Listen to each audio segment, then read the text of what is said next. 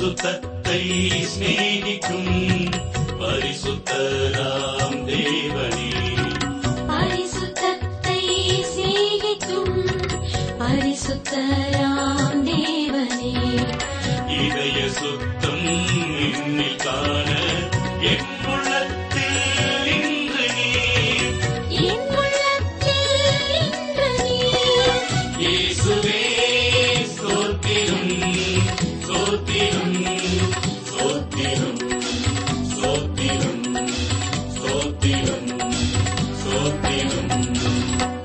வேத ஆராய்ச்சி நிகழ்ச்சிக்கு உங்களை வாழ்த்தி வரவேற்கிறோம்.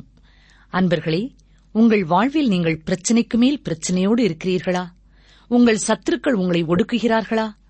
கவலை, கண்ணீர், நோய், வறுமை இவற்றை சந்தித்துக் கொண்டிருக்கிறீர்களா? கலங்காதீர்கள். உங்களை ஆறுதல் படுத்தவும், இடுக்கணில் உதவவும், உங்களை ஆசீர்வதிக்கவும் தேவன் காத்து நிற்கிறார். எனவே இன்றைய வேத ஆராய்ச்சி நிகழ்ச்சியை கேளுங்கள்.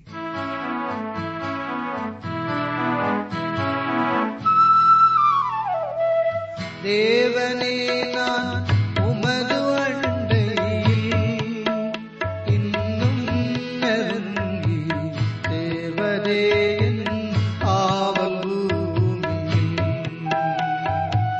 மாவலிய கோரமாக மன் சிலுவை மீதினில் நான் போவே துங்க நேரிடின் ஆவலாய்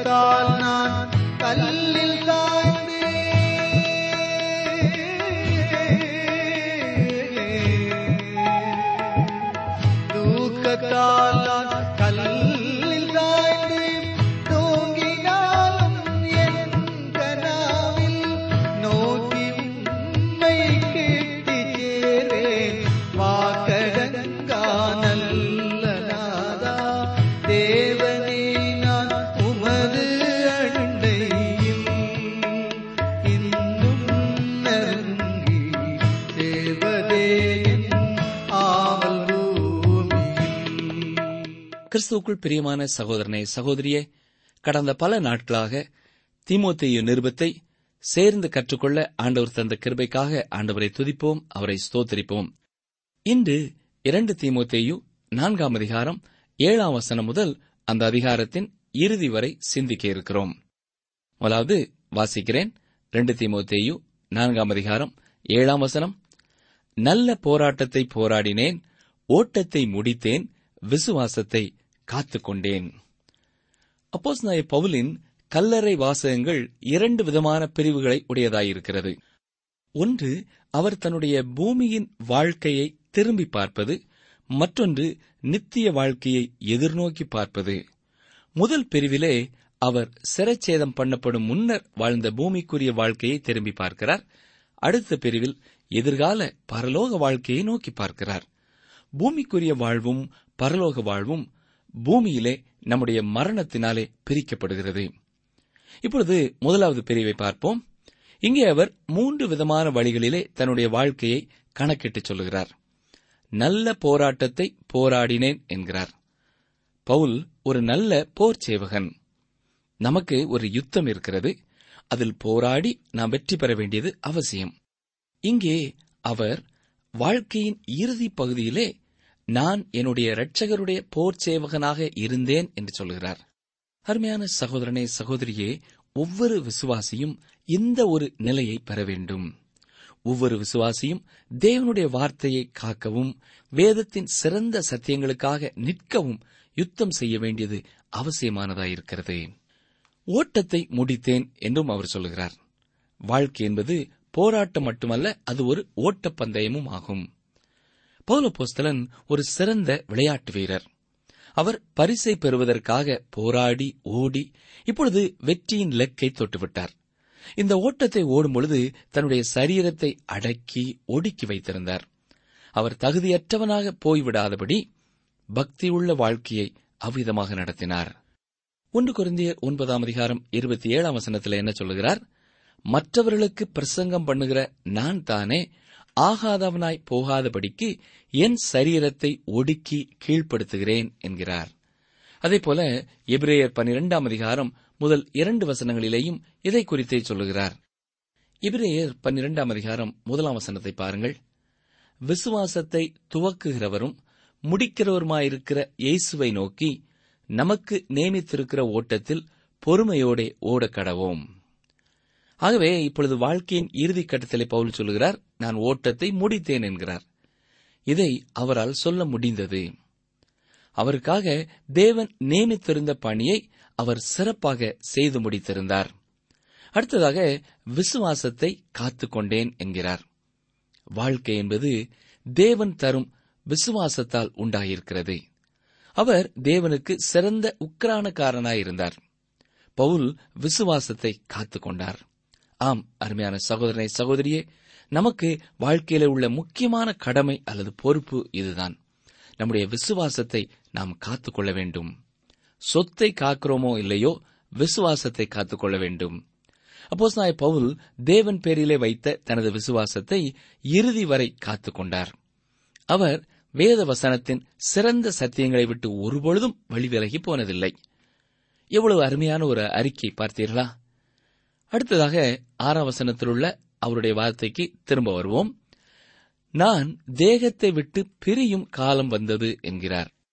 இங்கே பவுல் மரித்து போகும் வழி வேறு, சபை எடுத்துக் கொள்ளப்படும் போது உயிரோடு இருக்கும் விசுவாசிகள் போகும் வழி வேறு. ஏனென்றால் இவர்கள் மரண வாசல் வழியாக அதிலே பிரவேசிப்பதில்லை. 1 கொரிந்தியர் 15:51-52 பாருங்கள். 1 கொரிந்தியர் 15:51-52 இதோ ஒரு ரகசியத்தை உங்களுக்கு அறிவிக்கிறேன்.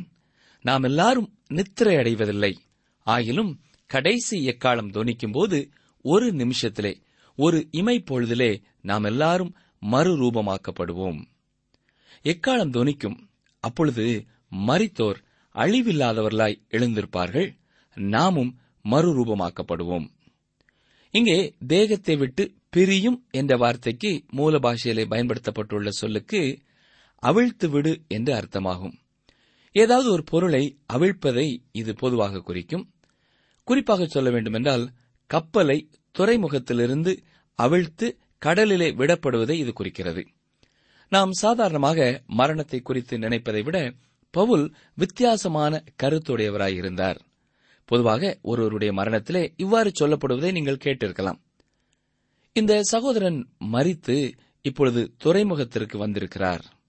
இதுவரை அவர் இந்த வாழ்க்கையாகிய கொந்தளிக்கும் கடலிலே பயணம் செய்து வந்தார். இந்த பயணம் முடிவுற்றது, இப்பொழுது துறைமுகத்திற்கு வந்துவிட்டார் என்று சொல்ல கேட்டிருக்கலாம். ஆனால் பவுல் சொல்லுகிற கருத்து இதற்கு முற்றிலும் எதிரானதாயிருக்கிறது. நான் இதுவரை துறைமுகத்திலே கட்டப்பட்டிருந்தேன் என்கிறார். வாழ்க்கை என்பது இதுதான். நாம் இதுவரை வேறெங்கும் செல்லவில்லை. நாம் இந்த பூமியிலே இதுவரை கட்டப்பட்டிருந்தோம். இப்பொழுதுதான் நாம் மரணத்தினாலே அந்த துறைமுகத்திலிருந்து கட்டவிழ்த்து விடப்படுகிறோம். தேவனுடைய பிள்ளையின் மரணம் இப்படிப்பட்டதே. இது நம்மை விடுதலை செய்கிறது. பவுல் சொல்கிறார், நீ என்னுடைய சிரச்சேதத்தை பார்த்து பலவீனப்பட வேண்டாம். நான் இதுவரை துறைமுகத்திலே கட்டப்பட்டிருந்த கப்பல் போல இருந்தேன். மரணம் வரும்பொழுது நான் கிறிஸ்துவுடன் இருக்கும்படி புறப்பட்டு போய்விடுவேன். அது எனக்கு இதைவிட சிறந்ததாக இருக்கும் என்று சொல்கிறார். 8ஆம் வசனத்திலே, இது முதல் நீதியின் கிரீடம் எனக்காக வைக்கப்பட்டிருக்கிறது. நீதியுள்ள நியாயாதிபதியாகிய கர்த்தர் அந்நாளிலே அதை எனக்கு தந்தருளுவார் என்று சொல்கிறார். இது எதிர்காலத்தை குறித்த பவுலின் கண்ணோட்டத்தை பற்றி சொல்கிறது. அப்போஸ்தலனாகிய பவுல் நீதியின் கிரீடத்தை எதிர்பார்த்தார். இந்த கிரீடம் ஒரு பரிசு, அதை ஒரு நாளிலே பெறுவேன் என்று அவர் நம்பினார். இந்த கிரீடத்தை பவுலுக்கு தேவன் இன்னும் கொடுத்திருக்க மாட்டார் என்றே எண்ணுகிறேன். ஏனென்றால் காலம் வரும்போதுதான் அவருக்கு கொடுக்கும்படி தேவன் வைத்திருப்பார். புதிய ஏற்பாட்டிலே அநேக விதமான கிரீடங்கள் கொடுக்கப்பட்டிருப்பதை நீங்கள் பார்க்க முடியும். எடுத்துக்காட்டாக 1 கொரிந்தியர் 9 அதிகாரம் 24, 25 வசனங்களை பாருங்கள். பந்தய சாலையில் ஓடுகிறவர்கள் எல்லாரும் ஓடுவார்கள், ஆகிலும் ஒருவனே பந்தயத்தை பெறுவான் என்று அறியீர்களா? நீங்கள் பெற்றுக்கொள்ளத்தக்கதாக ஓடுங்கள். பந்தயத்திற்கு போராடுகிற யாவரும் எல்லாவற்றிலேயும் இச்சையடக்கமாயிருப்பார்கள். அவர்கள் அழிவுள்ள கிரீடத்தை பெறும்படிக்கு அப்படி செய்கிறார்கள். நாமோ அழிவில்லாத கிரீடத்தை பெறும்படிக்கு அப்படி செய்கிறோம். இது விளையாட்டு வீரர்களுக்குரிய வெற்றியின் கிரீடம். அதாவது வாழ்க்கை ஓட்டத்திலே ஓடி வெற்றி பெறுகிறவர்களுக்கு தேவன் தரும் பரிசு. இதைப்போன்று ஆத்துமாக்களை ஆதாயம் பண்ணுகிறவர்களுக்காக ஒரு கிரீடம் இருக்கிறது. பிலிப்பியர் 4 அதிகாரம் 1 வசனத்தை பாருங்கள். ஆதலால் எனக்கு பிரியமும் வாஞ்சையுமான சகோதரரே, எனக்கு சந்தோஷமும் கிரீடமுமானவர்களே என்று சொல்கிறார். ஒருவரை கிறிஸ்துவுக்குள் நடத்தினதற்காக கொடுக்கப்படும் கிரீடம் இது. அப்போஸ்தலனாகிய பவுலுக்கு அநேக கிரீடங்கள் காத்திருக்கிறது என்பதிலே சந்தேகமில்லை. தேவனுக்காக பணிபுரியும் உங்களுக்கும் அது கிடைக்கிறதாகவே இருக்கிறது. 2 தீமோத்தேயு 4 அதிகாரம் 8 வசனத்தை பார்ப்போம். இது முதல் நீதியின் கிரீடம் எனக்காக வைக்கப்பட்டிருக்கிறது. நீதியுள்ள நியாயாதிபதியாகிய கர்த்தர் அந்நாளிலே அதை எனக்கு தந்தருளுவார். எனக்கு மாத்திரமல்ல, அவர் பிரசன்னமாகுதலை விரும்பும் யாவருக்கும் அதை தந்தருளுவார்.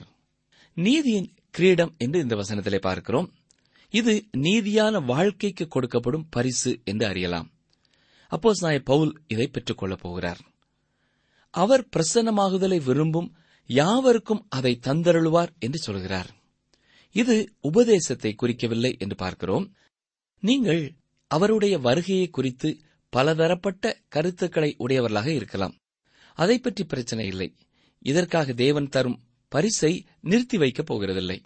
ஆனால் எந்த கருத்துடையவர்களாக நீங்கள் இருந்தாலும் அவருடைய பிரசன்னமாகுதலை விரும்புகிறவர்களாக இருக்க வேண்டும். இதுவே முக்கியம். நீங்கள் அவருடைய வருகையை விரும்புகிறீர்களா? அவருடைய வருகையை விரும்புதல் என்றால் அர்த்தம் என்ன? அவரை விரும்புவது. நீங்கள் எப்பொழுதாவது இயேசுவை பார்த்து, இயேசுவே, நான் உம்மிலே அன்பு கூறுகிறேன் என்று சொன்னதுண்டா? நான் நினைக்கிறேன் பவுல் தினந்தோறும் கர்த்தரை பார்த்து, ஆண்டவரே, நான் உம்மை நேசிக்கிறேன், நான் உம்மை நேசிக்கிறேன் என்று சொல்லியிருப்பார். ஏனென்றால் அவர் மனம் திரும்பும் முன்னர் கர்த்தரை வெறுத்து அவரை துன்புறுத்தியிருக்கிறார். ஆனால் அவரை உள்ளத்திலே ஏற்றுக்கொண்ட பிறகு அவரை முழு இருதயத்தோடு நேசிக்கிறார்.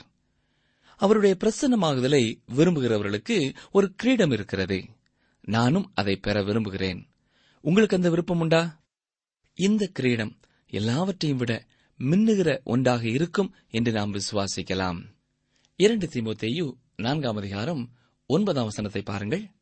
நீ சீக்கிரமாய் என்னிடத்தில் வரும்படி ஜாக்கிரதைப்படு. அப்போஸ்தலனாகிய பவுல் ஏன் இதை சொல்லுகிறார்? அவர் மிகவும் தனிமையாக இருந்தார். பவுல் சிறை வைக்கப்பட்டிருந்த சிறையை சுற்றி பார்த்த ஒரு ஊழியர் இந்த வார்த்தைகளின் அர்த்தத்தை தான் நன்கு உணர்ந்ததாக சொல்லுகிறார். எவ்வளவு அதிகமாக அப்போஸ்தலனாகிய பவுல் அங்கே தனிமையை உணர்ந்திருப்பார் என்பதை தான் கண்டுகொண்டேன் என்று சொல்லுகிறார். தொடர்ந்து 2 தீமோத்தேயு 4 அதிகாரம் 10 வசனம். ஏனென்றால் தேமா இப்பிரபஞ்சத்தின் மேல் ஆசை வைத்து என்னை விட்டு பிரிந்து தெசலோனிக்கே பட்டணத்துக்கு போய்விட்டான். கிரேஸ்கே கலாத்தியா நாட்டிற்கும் தீத்து தல்மாத்தியா நாட்டிற்கும் போய்விட்டார்கள். தேமா இப்பிரபஞ்சத்தின் மேல் ஆசை வைத்து என்று இங்கே பவுல் சொல்கிறார். தேமா தேவனுடைய காரியங்களிலே, அவருடைய வசனத்தை நிமித்தம் வருகிற உபத்திரவங்களிலே நிற்க இயலாமல், விரும்பாமல் உலகத்தின் மீது விருப்பம் கொண்டு சென்றுவிட்டார். அதாவது தனது வாழ்க்கையிலே அவர் பின்வாங்கி போய்விட்டார். இதற்காக அவர் பவுலோடு உள்ள ஐக்கியத்தையும் விட்டுவிட்டு கிட்டக்குமாரனைப் போல தூர தேசத்திற்கு, அதாவது தெசலோனிக்கே பட்டணத்திற்கு சென்று விட்டார். பின்வாங்குகிறவர்கள் விசுவாசிகளின் ஐக்கியத்தை துண்டித்துக் கொண்டு அவர்களை விட்டு வெகு தூரம் சென்று விடுவார்கள். எனக்கு அருமையான சகோதரனே, சகோதரியே, நீங்கள் விசுவாசிகளோடு நல்ல ஒரு ஐக்கியத்திலே இருக்கிறீர்களா?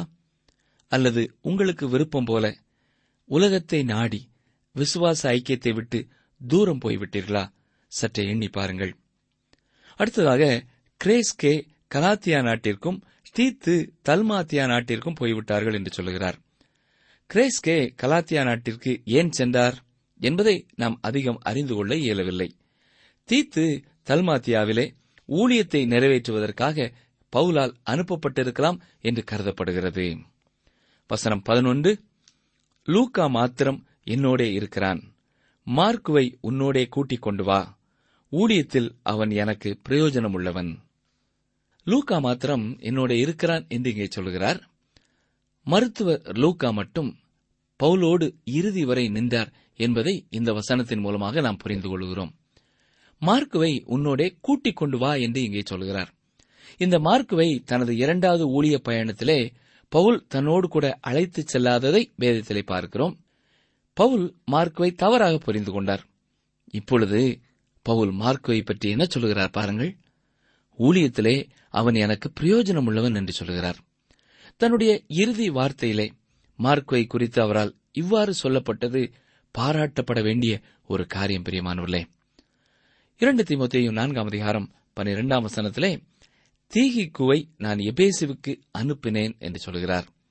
இந்த தீகிக்கு எபேசு சபையிலே போதகராயிருந்தவர். அவர் பவுலோடு இருந்து கொண்டிருக்க முடியாது. ஆகவே பவுல் தீகிக்குவை எபேசுக்கு அனுப்பி வைத்துவிட்டார். சபையின் போதகரான இவர் ரோமில் காலத்தை கடத்தி கொண்டிருக்க முடியாது, இல்லையா?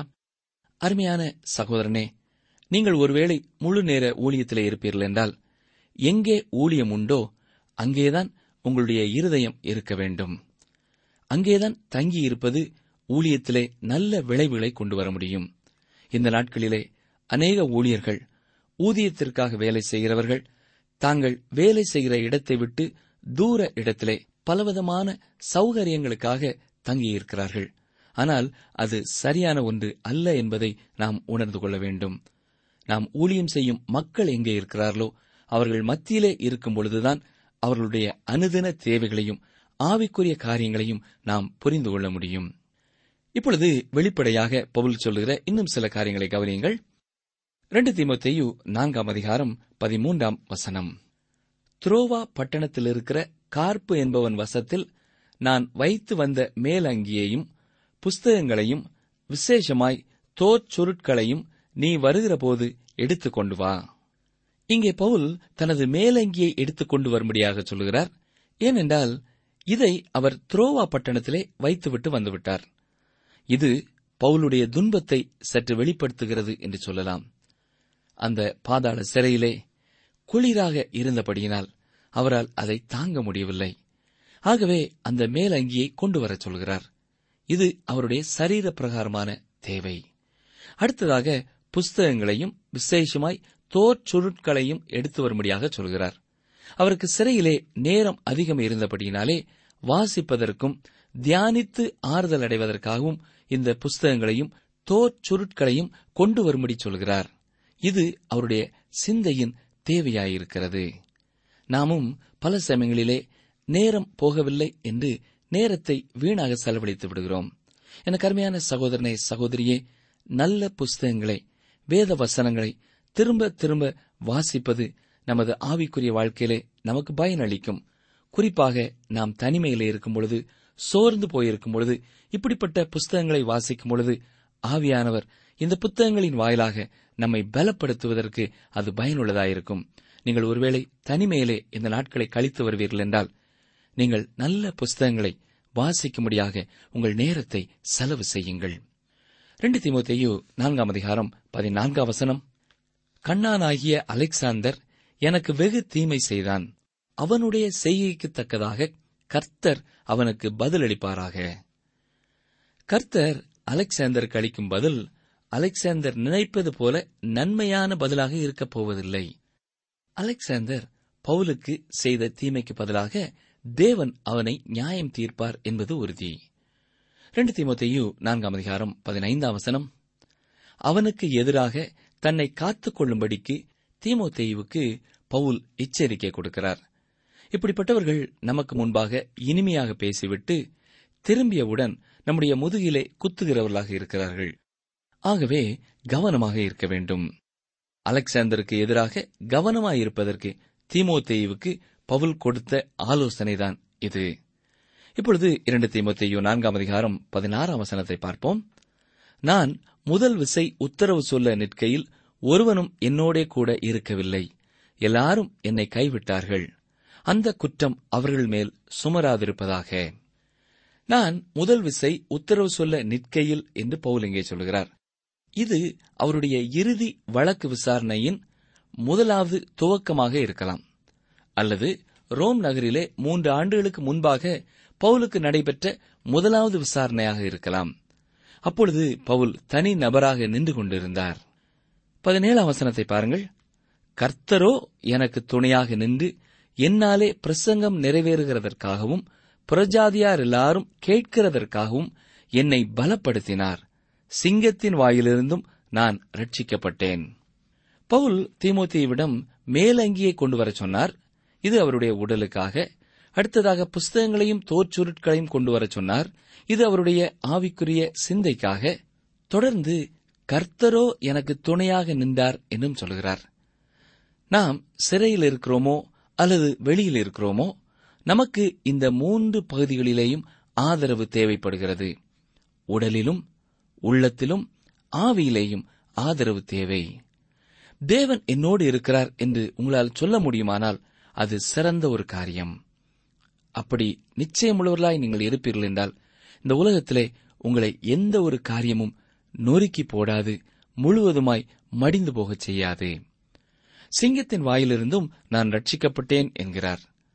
தான் சிறைச்சேதத்திலிருந்து தப்புவிக்கப்பட்டதை இவ்வாறு குறிப்பிடுகிறார். அடுத்ததாக 2 தீமோத்தேயு 4:18 கர்த்தர் எல்லா தீமையின் நின்றும் என்னை ரட்சித்து தம்முடைய பரம ராஜ்யத்தை அடையும்படி காப்பாற்றுவார், அவருக்கு சதா காலங்களிலும் மகிமை உண்டாவதாக, ஆமேன். பவுலப்போஸ்தலன் தான் பரலோகத்தை சுதந்தரித்துக் கொள்ளப் போவதை நன்கு அறிந்திருந்தார். அந்த ஒரு விசுவாசம் அவருக்குள்ளே உறுதியாயிருந்தது. நமக்கு அந்த விசுவாசம் இருக்கிறதா என்று சிந்தித்து பார்க்க வேண்டும். இன்று நான் மரித்தாலும் நான் என் தேவனோடு வாழ்வேன், நான் பரலோகம் செல்வேன் என்ற ஒரு நம்பிக்கை உண்டா? தொடர்ந்து வருகிற வசனங்களிலே அப்போஸ்தலனாகிய பவுல் தன்னுடைய நெருங்கிய நண்பர்களை குறிப்பிட்டு இந்த கடிதத்தை நிறைவிற்கு கொண்டு வருகிறார். தீமோத்தேயுவை தன்னிடத்திலே வரும்படி பவுல் மீண்டும் இங்கே வலியுறுத்தி கூப்பிடுகிறதை பார்க்கிறோம். மாறி காலத்திற்கு முன் வரும்படி கூப்பிடுகிறார். இவ்வாறு பவுலின் ஒரு சிறந்த கடிதம் நிறைவு பெறுகிறது. அருமையான சகோதரனை சகோதரியே, ஒரு மனிதர் மற்றொரு மனிதருக்கு எழுதும் ஒரு சாதாரண கடிதத்திலே இவ்வளவு ஆவிக்குரிய காரியங்கள் காணப்படுமானால் நம்முடைய பேச்சு செய்கைகள் எல்லாம் எவ்வாறு தேவனை வெளிப்படுத்த வேண்டும் என்று சற்றே சிந்தித்து பாருங்கள். அப்போஸ்தலர்கள் எழுதிய கடிதமெல்லாம் தேவ சத்தியத்தால் நிறைந்திருந்தன, ஆவியானவரால் தூண்டப்பட்டு எழுதப்பட்டிருந்தது. உங்களுடைய எழுத்துக்கள் தேவனை மகிமைப்படுத்துகின்றனவாக இருக்கிறதா? இங்கே பவுலப்போஸ்தலன் ஒரு தீமோத்தேயுவுக்கு தான் கற்ற சத்தியத்தை எல்லாம் கடத்தினது போல மற்றவர்களுக்கு நீங்கள் கற்றுக் கொடுக்கிறீர்களா? சிலர் நான் பவுலைப் போல நேரடியாக தேவனிடத்திலிருந்தே கற்றுக்கொள்வேன் என்பார்கள். இல்லை, அப்போஸ்தலனாகிய பவுலுக்கு மாத்திரமே அந்த கிருபை கொடுக்கப்பட்டிருந்தது. அவ்வாறு எல்லாரும் தேவனிடமே பெற்றுக்கொள்ள வேண்டுமென்றால் தேவன் பவுல் மூலமாக இவ்வாறு சொல்லியிருக்க மாட்டார். 2 தீமோத்தேயு 2:2 என்ன சொல்கிறது? நீ என்னிடத்தில் கேட்டவைகளை மற்றவர்களுக்கு போதிக்கத்தக்க உண்மையுள்ள மனுஷர்களிடத்தில் ஒப்புவி என்று சொல்லியிருக்க மாட்டார். ஆம், நீ என்னிடத்திலே கற்றதை மற்றவர்களுக்கும் கற்றுக்கொடு என்று சொல்லுகிறார். தீமோத்தேயு தேவனிடத்தில் அல்ல, பவுலினிடத்திலே கற்றுக்கொள்ள வேண்டும். பின்னர் மற்றவர்களும் தேவனிடத்தில் அல்ல, தீமோத்தேயுவினிடத்திலே கற்றுக்கொள்ள வேண்டும். தேவன் வேதத்திலே எழுதி தந்துள்ள காரியத்தோடு இனி புதிதாக ஒன்றை பரலோகத்திலிருந்து வெளிப்படுத்த மாட்டார். அவர் பரலோகத்திலிருந்து என்று பேசினாலும் வேத வசனத்திற்கு ஒத்த காரியங்களையே சொல்லுவார், வேத வசனங்கள் மூலமாகவே சொல்லுகிறார். அருமையானவர்களே, புதிய காரியத்தை தேவன் வெளிப்படுத்துகிறார் என்று சொல்லுகிற மக்களுக்கு எச்சரிக்கையாயிருங்கள். அவர்கள் புதுமையை புகுத்தி வேதத்தை குழப்புகிறவர்களாக இருக்கிறார்கள். பவுல் சொல்வது போல வேதத்தின் ஆரோக்கியமான உபதேசத்திற்கு செவி சாய்க்க பரிபூர்ணமாய் நம்மை அர்ப்பணம் செய்வோமா? ஜெபம் செய்வோம். எங்களை நேசிக்கிற எங்கள் நல்ல ஆண்டவரே, அப்போஸ்தலனாகிய பவுல் மூலமாய் தீமோத்தேயுக்கு எழுதிய கடிதத்திலே எங்களுக்கு நீர் கற்றுக் கொடுத்த சத்தியங்களுக்காக உமக்கு நன்றி செலுத்துகிறோம்.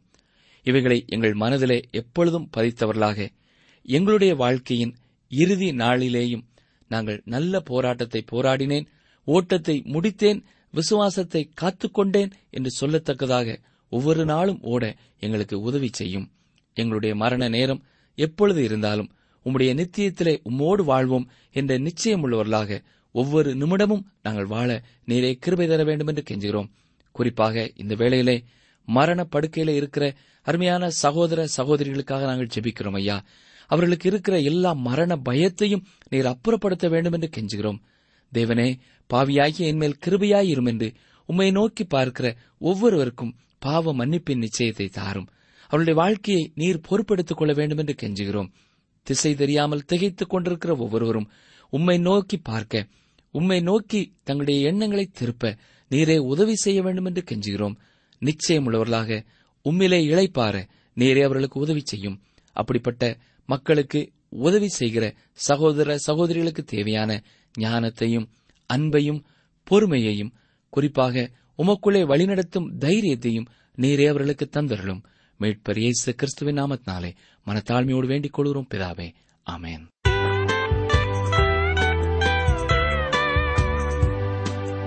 அன்பர்களே, இன்றைய நிகழ்ச்சியை இத்துடன் நிறைவு செய்கிறோம். நீங்கள் உங்கள் கருத்துக்களை எங்களுக்கு எழுத வேண்டிய முகவரி: வேத ஆராய்ச்சி, டிரான்ஸ்வர்ல் ரேடியோ, தபால் பெட்டி எண் 134, திருநெல்வேலி 2, தமிழ்நாடு. எங்கள் தொலைபேசி எண்களை குறித்துக் கொள்ளுங்கள்: 9442252627 மற்றும் ஒரு தொலைபேசி எண் 9585460460. எங்கள் இமெயில் முகவரி tamilttb@radio882.com.